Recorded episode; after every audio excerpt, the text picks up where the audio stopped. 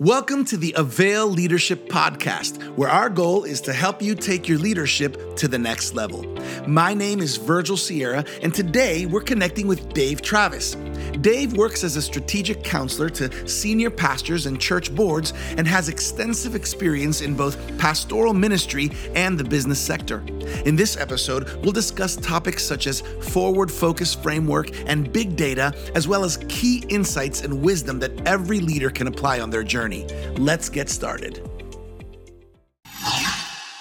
Hey, everybody, welcome to another episode of the Avail Leadership Podcast. My name is Virgil Sierra, your Avail Media host. I'm also the pastor of Vertical Church, also known as Iglesia Vertical, where we are one church, two languages. And as always, we have a wonderful episode today on the Avail Leadership Podcast. Our goal is to bring resources and leadership content that is going to help you in the art of leadership. We never disappoint. We have great leaders that have great insight to help us in our leadership journeys. Today, we have Dave Travis, who has worked extensively in both pastoral ministry and the business sector. Uh, Dave has been part of great organizations throughout his years that have to do with church and leadership. Uh, he's been in the church and in the leadership sector for, for many, many years, and he has great wealth of resources, insight, and experiences that are going to help us. Um, uh, his connection with Generis throughout the years with Leadership Network, all these things have made him uh, the wonderful wonderful leader that he is. Dave, it's so good to connect with you here on the Avail Leadership Podcast. How you doing? I'm well today. Thanks so much, Virgil. It's good to join you here in this first week of 2020. Wait, wait, one. It's already 2021 that's how that's how much 2020 has affected us that it feels exactly. like it's lingering but you know I, am excited to have you with us uh, dave because i think uh, our leaders are in for a wonderful podcast episode here with some great insight. Before we get into maybe some of the details I, am really interested in some of the things we're going to get into. Before we get there why don't you tell us a little bit about yourself uh, you know who you are what's your journey been like? So um, ministry wise which i think is the thrust of this podcast i uh, coming out of college, I began working for a local church. In fact, I'm still a part of that same local church almost 37 years later. I was on the staff there. I then uh, went to work for our denomination for eight years. And then I joined a team in 1995 called Leadership Network. It was based in Texas, though I still live here outside of Atlanta, Georgia. And through that season, you know, what I always tell people is if you, uh, if you keep growing and you don't mess up too much, they eventually make you the CEO. And so I retired in 2018, where I'd served as CEO for about seven years, seven, eight years. Um, and so I got to experience a marvelous ministry there. And then I joined the team at Generis, where I am the director of strategic counsel uh, to pastors and church boards. I know some of you are watching me today uh, on a uh, Google YouTube, uh, YouTube. That's what it is. It's a YouTube. And uh, you can see this picture behind me of some of my mentors. You know, that's me, my friend Lyle Schaller, who I knew for about 20 years before his death. This is Peter Drucker, who I got to know in the last 15 years of his life. I've spent time, significant time with both of these men. And then, you know, almost every month and had weekly conversations with Bob Buford. Sadly, um, these three men are already with Jesus, and all you got left is Dave. and so I hope to carry on the ministry that they showed to me in passing on some of what I learned from them to the church leaders of today. Yes, sir. Uh, Dave, I think that is definitely part of your legacy, what you have by grace received, um, and now pouring into so many churches, so many pastors and leaders. Uh, so we thank you for this time because I think even this recording, this episode of, of the Avail Leadership Podcast is going to be a great, great help for a lot of leaders. Um, let's jump into, I guess, the first kind of topic that I want to touch on. We had a great conversation in preparation for this uh, podcast. Um, you talked to me a little bit about the forward focus framework, and, and you really kind of talked to me about focusing in on fall 2021. Can you bring a little bit of insight on what all this means? Yeah, sure. So many of my clients who are large churches, in generally healthy churches, but those leaders have been exhausted by 2020. And mm. part of that's because every week we're we're kind of making it up as we go and we're not setting very clear uh, kind of guidelines to our teams and to our people about what we're really focused on. And so, what I've encouraged my clients is to say, look, first nine months of this year, 2020, 21, they're still going to be weird. They're still going to be odd. Let's be focused on the great reset and relaunch in fall of 2021. I say fall 2021 because that's when most major school systems, employers, uh, many other industries are saying, hey, we're going to be back and fully engaged, and we're going to be in a different place, both in our heads and our hearts, and also physically in 2021 when it comes to the fall. Now, between now and then, well, we're going to have to make other plans. We're going to have to be very focused. Uh, I know many churches are gathering now, like my church, but we're not more than 50% of our people. And I think that's going to continue. Um, the good news is vaccines are rolling out here in January to many more people, but it's still going to be several months before people are totally inoculated, before people feel safe. So let's just plan for the first part of this year to still be about 50% of our normal ministry. And let's plan accordingly for that so that we can put more energy, more time, more planning, and more focus on what the great reset and relaunch looks like in fall 2021. Wow. So it, so- it sounds to me like uh, the fall 2021 framework is basically saying, hey, we got to do what we're doing now. We got to keep the organization going, but what we, we need to invest some extra energy, effort, maybe even resources is pointing towards um, fall 2021. That's exactly that, right. Yeah. And the, the challenge we've had in this season is we're devoting too much energy to what's going on right now. And if I had any desire for my clients and for the churches that are listening here, the leaders that are listening, it's like, you know what? We need to put less emphasis, give ourselves more of a break, cut ourselves some slack uh, during this season. I do think there's some opportunities in this season that that we haven't seen before, but let's recognize that the big opportunities are going to come at us later next year in the fall of 2021. Uh, and so that's that's my encouragement to you. The resource that uh, you're referring to is called Beyond the Forward Focus Framework. I'm hmm. displaying kind of the cover of it here. Uh, yeah. Ebook. If you want to email me, we'll give you the email at the end of the show today, and I'll be happy to send anybody a free copy of that. That's so good. I, I appreciate that, Dave. Um, I think that's helpful uh, to a certain degree.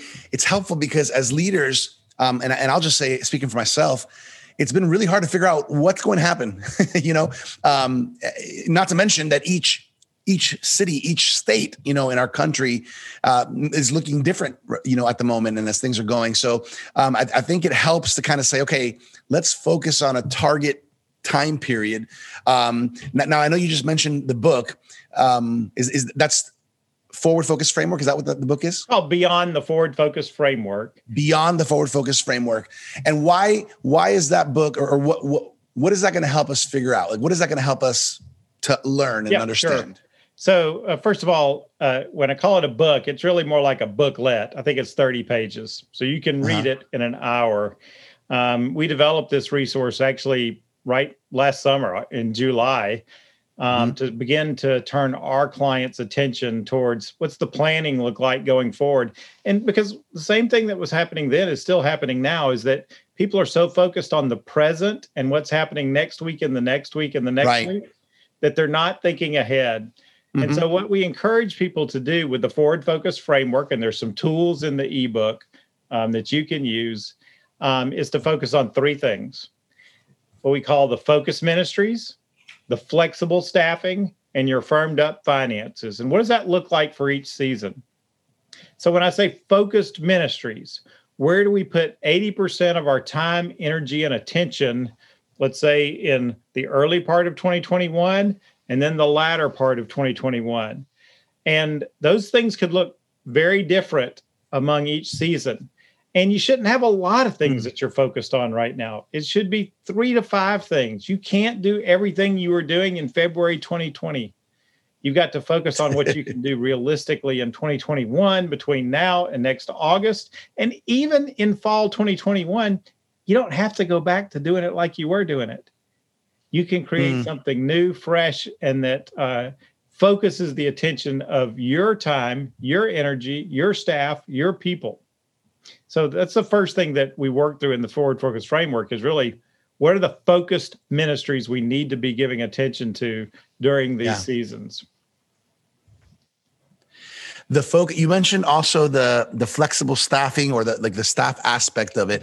I'm really interested about that because i know that in our organization you know uh, in this process normally we're trying to get our staff strong sometimes trying to grow our staff. Um, what, what, what would you speak to as far as that? Yep sure. So flexible staffing means that um, every staff member now uh, has changed. They have to be flexible or willing to be flexible or we may not have a place for them um, there are many churches that had lots of staff that have cut back because some of the ministries they just aren't happening right now. Now they may not be gone forever, but they've asked them to take furloughs or they've asked them to to take reductions in hours or reductions in pay, or they've refocused them in different mm. areas. Um, one of the things that uh, I advocate in a couple of these resources that I produced during COVID is we've had a huge shift from what I call platform to pastoral and then to personal ministry. What I mean by that is, uh, in a large churches, which are, are primarily my clients, you know, pretty large churches, so much of the ministry was driven off what happens on the platform. Mm. But what we've learned in COVID, it's more important to have a pastoral presence with people and driving that down, whether that's through your small groups, even in through your digital spaces. How are you connecting with people? And then finally to personal. How does that get to life on life? And that's through both the, the staff as well as your small group leaders, your other engagement leaders, your community service leaders, you know, making the ministry more personal. Yeah. And so that's moving people from uh, crowd to core.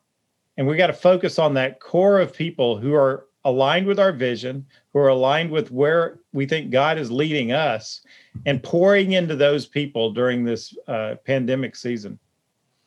That's huge. I think that's I think that's an important key. I think that's something that probably kind of shook a lot of uh, churches, pastors, and leaders uh, when when the whole when the whole COVID you know situation um, um, came about because uh, we were so used to church and ministry being run in a certain way when all of a sudden everything was the rug was kind of just taken from underneath.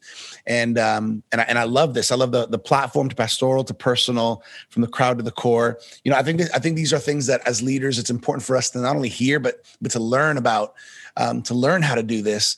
Um, okay so we're, we're talking about the um, forward focus framework. We're talking about focus ministries, the, these three areas that you say are very important: staff, uh, flexible staffing, and then and then you mentioned finances.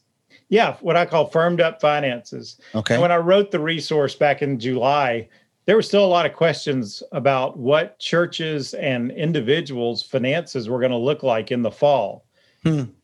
We praise God that in many communities, not all, but in many communities, the finances have held up and even if uh, the budget income wasn't what we expected, our expenses were also lower. So we've been able to create some some margin and some mm-hmm. wedge money. Um, if a church is doing okay financially right now, praise God. Um, if it's not, there are ways we should be calling out the resources that we need. I think a lot of churches could be putting money aside right now and creating that margin that they're going to need for their future ministry. I've even had some of our clients, and I don't do uh, capital stewardship consulting like some of my other Generis friends do, but we have some churches that have entered into capital or other kind of funding campaigns and are seeing very good results right now. Part of that's because there's some large givers, large donors, high impact donors that have really been blessed during this season.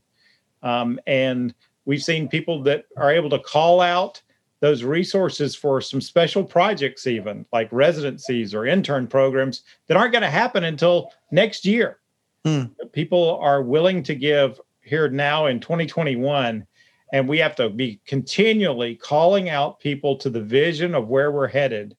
Um, and that's how we need to firm up our finances. There's a couple other things we can talk about there, but but that's what I want to emphasize is that this is not a time to think that, well, everybody's hurting because everybody's not hurting. There are some right. people who have done really well. Right. Now, now why are all three of these components necessary? Why is it all three of them? Focus ministries, staff, uh, flexible staffing, and firmed up finances. Why, why is it well, all yeah, sure. focus no, on one maybe? No, well, I think if you're just focused on the finances, you're going to miss the fact that you probably are spending more time keeping certain ministries alive in this season that you really don't need to be spending that time on. And so I'm very big on let's pick the, the key ministries that really drive the engines of God's kingdom work in our place. Mm. Uh, you know, what's the story God's telling through our church, and how should we be telling that story in new ways in this season? So let's focus up first on the focus ministries, and then what are the key people we need, both staff, volunteers, and others, to make those ministries happen. And that'll help guide us into see well, what do we need for finances? What do we really need? And then where are we creating some margin and some reserve or resource funds and opportunity funds to take advantages of opportunities that may be coming our way in the next few months? So good. I love this. Uh, Dave, I love this because um, I think I think keeping it simple rather than having so many different multiple layers, maybe how we normally were before this situation. Um, I think that's smart. Um, and just hearing you talk about it kind of makes me think, man, I really want to make sure I can uh, um, kind of laser focus in. What are those focus ministries? What are those key things that we they just need to we need to put our time, our resources, our energy towards, especially looking forward, looking ahead. Who are the people that are going to be able to help us make this happen and then how we're going to how are we going to fund this how are we going to make sure that we're in a good place financially ready for whatever may come um, I love this. I think I think this is huge. For uh, towards the end of this podcast, you're going to give us uh, more information so that people can be able to access that that book or booklet, whatever you want to call it, that you, that you have. I think it's going to be a huge huge help. I want to transition a little bit into another uh, conversation that we had as we prepared for this podcast, and it's and it's the K shape update. I had never I had never kind of heard it explained. Uh, the K shape update. Can you talk to us a little bit about what that is? Sure. So when this pandemic started, as as early as May, there were many economists and uh, consulting firms to corporations that were saying, "Hey, what is the recovery going to look like coming out of this?" Mind you, many of them thought that the pandemic season would be over, you know, in fall of 2020, and instead, hmm. it's going to probably run through, uh, in some ways, summer of 2021. So they right. described it in terms of letters. And, you know, one of the letters was the V shape which was okay, we're going to see a very quick recovery. Another one was the U shape. Well, we're going to have a, a, a very long season or a, a season of pronounced economic downturn before it starts moving back up gradually. Finally, there was one called uh, uh, the L shape, which means we're going to have a depression that's going to be with us for a long time. And instead, what we've seen is what some are describing as the K shape. Here's what that means it that means um, there's an upper line of a K. Think of a K in your uh, on the page. Uh-huh. There's a there's a line that's going up, and uh, those are people and communities and organizations where this pandemic season has actually been good for their finances. Hmm. Um, many people who are working from home that maybe are professionals um, college educated people they they've done actually fairly well during this uh, season. Part that is because maybe their income's up a little but also their expenses are way down. They didn't take expensive vacations. They've been very prudent on their uh, food budget. They've been prudent in things and so they have more money in the bank. In fact right now the uh, us federal reserve reported there's more money in checking and savings accounts than ever before in the history of our country wow all right. So that's the people that are moving up. We estimate that there's somewhere around 60% of the people that that describes in the United States. Now, sadly, there's also a, a downline of the K. And these are mm-hmm. some people that have been hit very hard by this uh, pandemic recession and the economic downturn. These include people like food service workers, retail workers, others where they've lost ground in this season. And it's not everybody, but you know, it's about 20% of the people um, they've actually they don't have as much money in their pocket. They got some stimulus money from the federal government if you're a U.S. Uh, based, and other governments around the world did similar things. But they've had a, a struggle. They've had a rough time. Mm-hmm. But what everybody missed is that, in, especially in most churches and in many communities, there's also that straight line that takes to make a K that anchors the upper and the lower sections. And these are people whose income you know what? It hasn't changed. at all in the last year. These are people who are on pensions, retirement, other uh, support payments that they've uh, benefited from from a lifetime of work. So my parents who retired from a defense contractor and a school system, their income has not changed. Their mm-hmm. expenses have gone down a little bit because they're not doing many of the things that they formerly did. Mm. Their social security check hasn't changed either. If anything, it went up a little bit. Um, mm. And so as we look at congregations, we have to realize many of the church leaders I worked with had this thing in their brain that said, oh, people are hurting. People are hurting emotionally, but financially, it's a lot better than we think. Hmm. So that's interesting. Um, I think that the natural thought like you just said, the natural thought is people are hurting financially. Uh, most people are kind of in that boat. But it's interesting what what this update, what this report tells us. Now, what you're talking about, this K-shape update, right? There's there's a you know whatever 60% that are kind of actually been increasing. Uh, you know, another percentage that's that that has been hit, and then and then another percentage of people who are kind of it hasn't gone up or down. It's it's kind of been stable. Um, what does this mean practically for us as church leaders and pastors, as people who are kind of leading the organization? What, is, what, what does the K shape mean practically? Sure. So, first of all, I've tested this with about 30 leaders now across the country. And I just asked them the question after I explained this. I, I covered it in a newsletter article I wrote uh, churchleaderinsider.substack.com. You can look that up uh, to read more about this. But I just asked, you know, leaders, you know, what they would guess their church uh, how they would flow out. And it's about, like I said, 60% uh, they think are doing better. Actually, in most churches, they say, you know, about 30% of our people, it's about the same. And then they would say, you know, about 10% of our people, they're struggling. But then they would say, but to be honest, we don't really know. Now, churches are different. I just want to call this out than some of our communities. Churches mm-hmm. tend to attract more stable people, more intact households, um, people that have uh, good social support networks. And I'm not saying that's to our credit, that may be to our shame hmm. uh, that we're not reaching people uh, as much as we should. However, I had one pastor who um, was able to meet and gather live for their annual uh, kind of church meeting, business meeting, and he just asked people to raise their hand. He explained the K shape and he says, How many of you would, would describe that? Hey, you know what? over the last several months, God's really blessed us. He's carried us through, and our finances are actually better. He said about 70% of the people raised their hand. Hmm. He said, Well, how many of you, you know, are really having a hard time? Maybe you've lost your job or maybe your hours have been cut severely. Would you just do me the kindness right now and and raise your hand? He said, and a few people did. He said, Look, I know some of you are probably embarrassed, but I want you to contact me after this if that describes you. And he asked about the middle line, and you know more people raised their hand. And then he said, "I want to know those of you who are on the middle line and the upper line. If you had the opportunity to help somebody in our fellowship that was on the lower line, would you be willing to do so?" Everybody raised their hand. We want to help. We want to make impacts, especially on our brothers and sisters of the faith.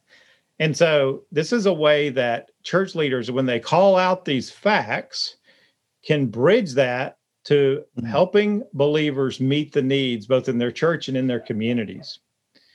And so I've had leaders who uh, looked at their uh, giving rolls and those that they've talked to through like calling through the rolls, how you doing in your job? And when they say we're doing well, they get invited to, for example, a special Zoom session here's what we're doing at our church right now. We are so thankful for your continued faithfulness. Here's a project that we're doing in the next nine months that we could really use your help on. And there's always one that they say, and here's one that we're doing to serve right now those who are hurting. Will you make an extra gift to help us with that? They have seen marvelous results of calling out those who are doing well to serve those who are not doing well and to give uh, for some future projects. That's good. I love that. I mean, I think that's that's the church being the church. I think that's absolutely that's the heart of of of what we're called to as a as a church community. Um, I, I, love this information that you're sharing with us, Dave, because I think it helps us to um, it helps us to begin to really think about what are things going to look like as we jump uh, into a new year, which is right around the corner. And uh, in fact, by the time we're listening to this or, or watching this, we're we're in the new year and uh, preparing for what's what's going to happen in this 2021 season. Um, before we jump into the next kind of um, subject that I want to jump into, just on the on the church finances area, what what do you think? What what would you say? Because I and I don't know if you've had a little bit of um insider or if you've heard a little bit about um, i've heard from from some uh, in some church circles and some pastors of, of some churches that that have had a hard time and maybe have had to close doors or uh, churches and ministries that maybe um, this this has hit them to such a point where they couldn't continue on. What have you heard about that? I mean are are, are we seeing uh, specific types of churches that are that are closing their doors? You know can you give us some insight on that? Yeah i mean i have been in conversation with my clients who are uh, more healthy churches, mind mm-hmm. you, and uh, usually larger churches. And they are seeing lots of other churches come to them and saying, Can we be adopted and can we do a merger with your church? Wow. I have a process which I call a mission driven merger. And it's a way that churches can evaluate whether this is a good plan for, for both parties uh, during this season. So I think there is that that is going on. The churches that have struggled are those that had no online giving before um, yeah. this pandemic started, and so they've shifted that. Um, there, those that are afraid or reticent to call out um, those who do have good resources to give to be a part, and then there are also those who have had really, I mean, in many cases, and this is sad to say, and I'm not being critical, but they had lost touch with their people mm. because they mm. were so focused on what happens on the platform. Right. The churches that are winning, and I, I say that kind of loosely, but what I mean is those that are really making personal connections with people through phone, email, text, and not automated, but connecting with people, they're the ones that are seeing the fruits of their labor, both to disciple people better and also serve them well during this pandemic season. Yeah, I agree. I agree. I've I've heard that. I've seen that, and and I think that that's that's really key. It's it's it's it's sad. I think when you know that this is happening, but at the same time, this is a time to start to strengthen the areas that need to get strengthened in our ministries. Um, I guess another question, kind of on the same um, wavelength, that I wanted to ask you is um, what do you think? You know, for a pastor uh, that that is a, a, pastor, or or for a, um, kind of an executive team, if you will, at a church, yeah. uh, heading into this new season, right? Whether it's a, a large, medium, or smaller church, um, is there a strategy, for example, regarding staffing? For example, if we have, let's just use a round number, if we have 30 employees, you know, or 50 employees, do is there a need to say, hey, we need to cut down? Is there a strategy that we need to follow? Um, do you know what I mean? Like, like is Absolutely. there something that we need to think about?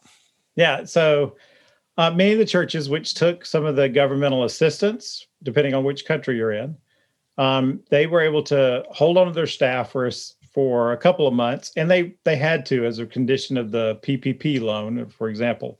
However, that avoided making some really hard decisions and calls at looking at their ministry and saying, you know, where do we need to slim down at least for the next nine months, year, two years? Um, I haven't met any churches yet that didn't have places where they could trim, cut, and even slash, in some cases, certain ministries, especially if it's not going to be a focused ministry for the next year, right, or the next nine months. Um, and so I had one client church very early in the pandemic, which had decided because of some of their own points of view, they were not going to take any of the governmental assistance. Um, and they let their church know that. And they also said, and we're going to be having to let go about 25% of our staff. And, you know, a few people at that period, it was a very tense time, stepped up and gave a little more. But then they had other business people. And they, in fact, they said, look, we've got some good people on our staff and we're going to need to let them go for a little while. But if you have a job to give, would you be willing to mm. employ these people during this season? And several leaders stepped up and said, We would love to, you know, uh, we'd love to help give. One guy I was told uh, went to work for like a grocery establishment, which was, you know, their establishment was putting on lots of people because, you know, the grocery mm-hmm. business kind of went crazy. I know um, Yeah, our, and so the guy went to work in the grocery store, and the pastor reported to me, he says, you know, that pastor's come back to us and says, you know, I think I have more impact in this grocery store for Christ than I did working at the church. Wow. Thank you so much for letting me find this new ministry role. Now, uh, he not only got that, he, he got better benefits. Uh, the pay was a little not quite as good, but the better working hours. You know, he was actually very thankful. I think the other thing that we're learning, especially in this season, as um, we've had a lot of people leave the workforce uh, voluntarily or involuntarily, and now they're saying to themselves, "How can I contribute to the things I love?" And so, my friend George Bullard calls these uh, folks uh, 2244 mission mobilizers. And I described this in the Beyond resource. You can look at it. These are people who will give 22 hours a week to your church 44 weeks a year. And they're volunteer staff and you treat them like a staff person. You engage them in your staff ministries. And so, mm. for those who have to cut staff or have to lose staff due to finances, you'd be surprised. There are people in your church with a meaningful role, a meaningful part, maybe a title, maybe a section of the office they can come in. 22 hours a week is really like weekends and a few other days. Um, 44 weeks a year means if they're a retired person, they can still go see the grandkids you know 12 13 weeks a year but they can be present and serving the rest of that time i think it's a marvelous opportunity for us if we'll look at it that way very interesting very good advice i think for uh, some some pastors and churches to, to consider, especially if especially if the if there's been challenges in, in, in meeting payroll, or if there's been challenges in saying, hey, can we continue to have you know certain staff members on? Okay, let's transition, Dave, into um, into this topic of big data. I know that I know that this is something that that that caught Dr. Sam Chand's attention when you were uh, talking with him a little while back. Uh, talk to us a little bit about uh, about what big data is. So, big data is the uh, opportunity that uh, many companies use to take all kinds of data points, combine those together, develop an algorithm that predicts a person's behavior and then to use that data for either marketing or to help better meet their needs. So when I use the term big data, it's not just that there's all this data, it's how we package, use, and process that data uh, for ends that serve really the end user, which is in this case not the company or the church or the organization, but the person that they're trying to serve. Mm-hmm. I was working on this uh, for the last uh, several years of my leadership network career with an organization called Gloo, G L O O, that's G L O O dot US. Mm-hmm. And we were experimenting with uh, about 100 churches all told in how to use these kinds of tools and understandings to apply to church ministries and recovery ministries and other types of nonprofit ministries. So Sam got excited about it. I told him a couple stories he had never heard. And uh, and so that's why he wanted me to raise the issue with you today, Virgil. can you tell us a little bit how how churches are applying these tools? Maybe a couple of examples. Is there something that you know? Because I think I think there's a lot of, uh, especially kind of the uh, you know the the um, the leaders that really like the information, the the data, the the percentages, the statistics. Sure. So first of all, uh, if you're subscribed to the Gloo platform, they'll coach you in how to use some of these. But I'll tell you how we've seen a few churches use it. So, in the Gloo platform, essentially you put in the address of your church, you can draw radiuses around it, it'll give you a complete report of kind of who lives in your community. This is really all about understanding who lives in your community and how you can better serve them. And so, what these data platforms do, and what Gloo does, as well as other companies, by the way, is they take you know, all kinds of data source information that are publicly available or third party data, as they call it. And then they apply that back uh, to make predictions about people that live on a certain street in a certain house um, in a neighborhood. So, for example, um, the data platform, if you said, hey, how many people in this uh, circle of 10 miles around our church are expecting their first child this year. Um, it will tell you how many people and then it'll create a file where you could create a Facebook ad or a direct mail piece that you wouldn't get their names, but you would be able to send them a message about a ministry that you're offering. Now, these are all pre COVID examples. I'll give you that. Um, um, so I had one church that did that. They said, Hey, we want to know in our community who's expecting their very first child because we're going to offer a class. We're going to do it on Thursday nights. We're going to do it for six weeks. We're going to call it How to Script the First Year of Your Baby's Life. And so they put out a couple of Facebook ads that were just targeting, you know, my kids are grown and gone, Virgil. I would have never seen that ad, right? And they had like a a, a uh, OBGYN doctor, a pediatrician, uh, a nurse practitioner that was talking about baby care. And then they would also say, hey, we think spiritual, you know, developing your child spiritually is important. And here's what the first year of life could look like as they're engaged with God. And uh, they had about 40 couples, I was told, that signed up for the class. 30 of those couples had never been in touch with this church before. They were just wow. interested in the topic. Yeah. it was very targeted. Um, and what the church was trying to do was get to know these couples. They had the events. In that case, they had them live at the at the church. Um, you know, the tool can also be used to tell you, you know, how many people have a marriage in need. Um, by that, they mean, you know, a, a marriage that may be troubled, uh, that mm. may have some needs for counseling. And you could also plan, you know, classes and special outreaches that. Or if you were going to do a family series at your church or a marriage series at your church, you could target some advertising just to those people. Uh, I remember the ad they created for one of these. It so showed instead of like a bride and groom on a you know a wedding cake with a tuxedo and a dress uh, they sent that one to people that they expected had healthy marriages and to people they thought were in troubled marriages they sent a picture of the rock'em sock'em robots and they said perhaps your marriage looks like this you know come and let's talk about how your family relationships can be strengthened with some ancient wisdom and the ancient wisdom they were referring to there was, you know, of course, the scriptures, the Bible. Yeah. And so they were able to reach people in new ways at their point of need. Um, we've also seen churches use this for recovery ministries because the data models will predict, you know, the the individuals in your communities that have issues with addiction. Um, mm-hmm. Um, there's all kinds of things that we learn from this data.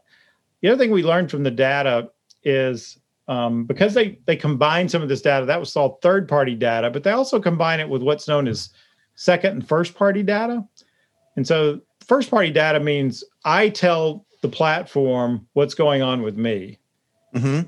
second party data means there was a study done at other places and then they went back and said because these people said these things and we noticed these other bits in their data trail that we can project and we can predict analytically that um, here are the, the patterns. And so the famous story that um, that I told Sam was about the Target gift registry. And so the Target baby registry knows who is probably pregnant in their community because they signed up for the gift registry for baby gifts. Here's the gifts I want. and then they looked at what those people actually bought during their pregnancies and right before their pregnancies. They could then use that data and say, well, who else in our community has bought those kinds of items? And I think they boiled it down to three items. If we see a female that buys these items, and of course, everything is scanned, then we can predict who's actually pregnant and start sending them information about you know things they could buy while they're pregnant prenatal vitamins. Here's how much diapers are. Uh, and so that's how corporations are using that kind of data uh, to inform their own marketing. And what Gloo did and what Leadership Network did with that data is to say, hey, how could we use some of those same ideas to better serve congregations in the communities in which they serve?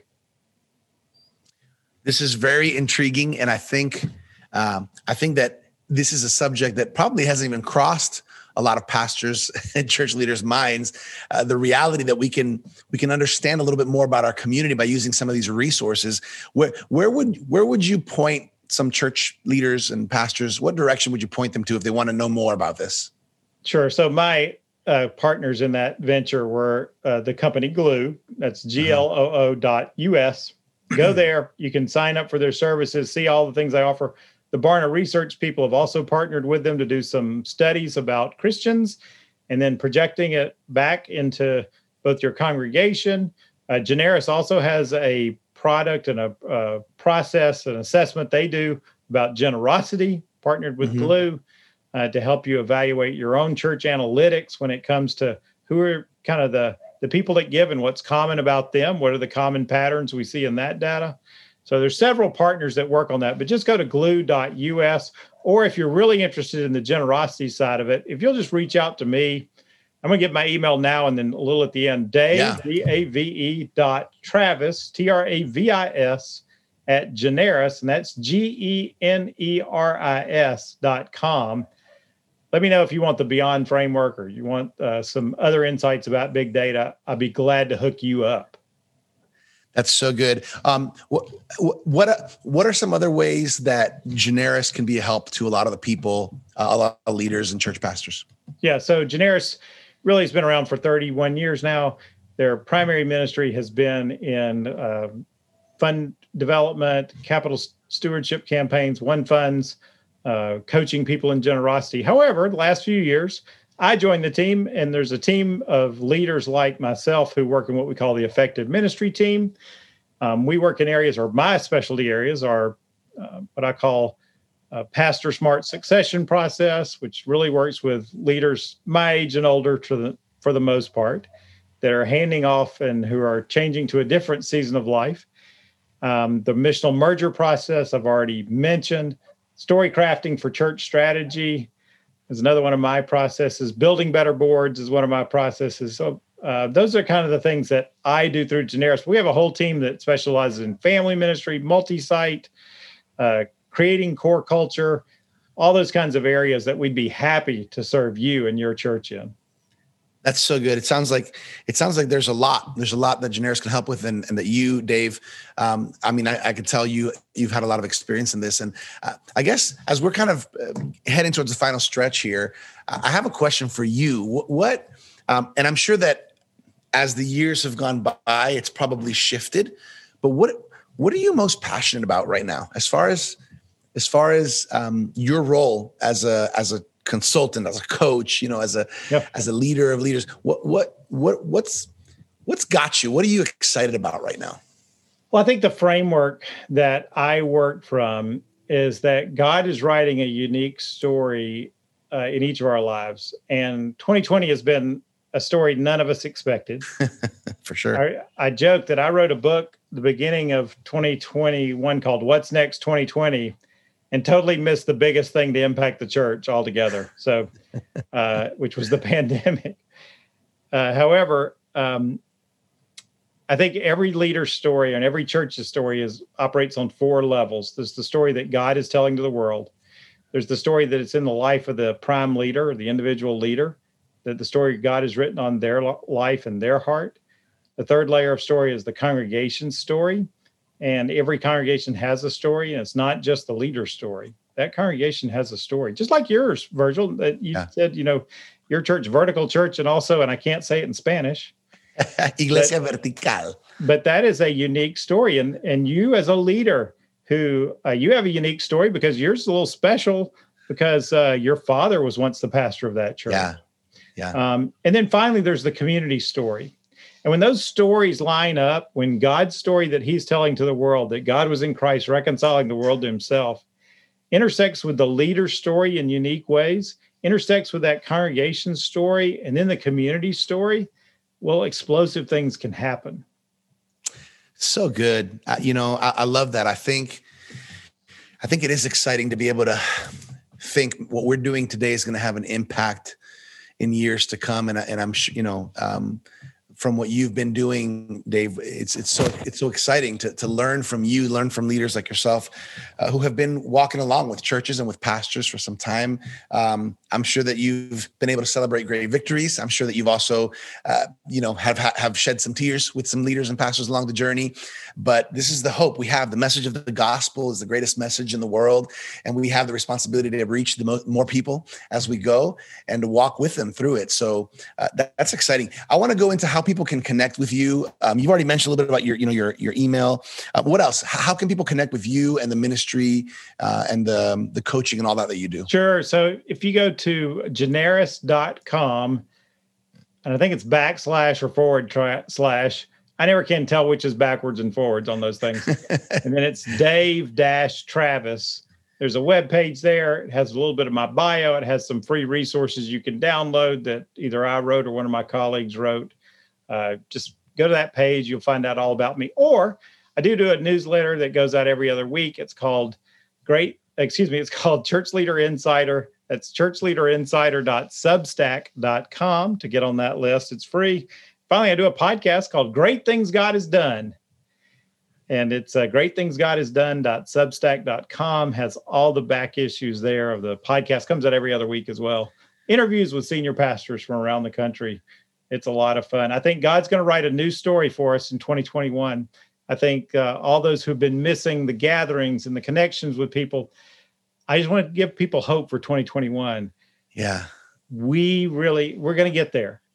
Um, and God's going to write a new story in your life, in your church's life. Uh, I look forward to that. Oh, yes. We need that hope. We need that. We need that hope. We need that that vision. It's coming. It's it's a little taking a little longer than we hoped for, but it's coming in Jesus' name. Uh, that's great. So I want to let everybody know, everybody who's connected right now, as always, uh, there's some great resources that uh, Dave has just shared. Make sure you connect with him and connect. There's a lot of free resources he, has on there. Um, are they able to get the the the book as well? The the I think it's on that page, and if not, just email me and I'll shoot it to all you. All right. Yeah, the email is dave.travis at generis.com. Um, also want to mention the Avail Journal. Dave, I'm sure you've had a chance to talk to Dr. Sam about uh, the Avail Journal. This is a wonderful journal. I if you haven't done so, you're a subscriber. Yes, I love it. I love it. I want everybody to know if you haven't done so, you can uh, actually claim your free annual subscription for the Avail Journal by going to availjournal.com. This journal is uh, stacked full of amazing articles and resources for church leaders. Uh, any anything you want to add there, Dave, about the Avail Journal? Well, what's great is if you subscribe to the Avail Journal, you also get a couple other bonuses and resources along the t- along the way. Like I just got sent, you know, Sam Chand's newest book about nice. tension because I, yes. I think because I'd subscribed to the journal. There's a lot of goodies that uh, the Avail team likes to add in there. And uh, again, uh, Dave, we're so honored uh, that you'd be here with us. Can you just what's what's a lot some final thoughts? Any closing remarks? Uh, we've talked about a lot of just uh, a lot of good, just kind of statistical, analytical, forward-thinking aspects of the church and leading the church. Um, what's what's one last thing you want to leave us with today? So, my big encouragement to you as we start 2021 here that God uh, is writing a new story on our hearts. Focus first for the first nine months or eight months on your core and equipping them for the harvest that I think will come in the latter part of 2021. Focus on um, praying that the workers will be ready to receive the harvest and not just to go back to what we did this time last year in January of 2020 that we'll be ready for what God is writing on our hearts and writing in our church's lives. So good. I love that. Um, Dave, on behalf of the Avail leadership team, let me just say we are honored to have you. We're thankful for you for for the um, for the investment that you have made throughout so many years uh, in the church and in pastors and in leaders. Uh, we really believe. You know, you mentioned at the beginning uh, how you know some of those men were such a great inspiration as mentors to you that you have there. Uh, as we're watching, those of us who are watching the video can see that picture. Uh, but you know what, Dave? I think I think that um, you are what they were to you, I think you are to so many. And so, on behalf of the Avail team, we honor you. We thank you for all the things you've been doing. Thank you, Virgil. Been good to be with you. Yes, sir. Hey, everybody. Thanks for connecting with us once again on the Avail Leadership Podcast, where we want to bring practical, relevant, effective leadership resources to pastors, church and ministry leaders, as well as marketplace leaders. Thank you for connecting with us. And remember, you can always find great resources at theartofleadership.com. We love you, and we'll see you next time here at the Avail Leadership Podcast. We hope you've been equipped by this conversation with Dave Travis. You can connect with him at generis.com forward slash Dave Travis. For more leadership resources, check us out at theartofleadership.com. And make sure to claim your free annual subscription to the Avail Journal at availjournal.com. Remember, if you'd like to connect to our growing leadership community on Facebook, visit availleadershipconnect.com. As always, thank you for connecting with us to learn the art of leadership here at the Avail Leadership Podcast.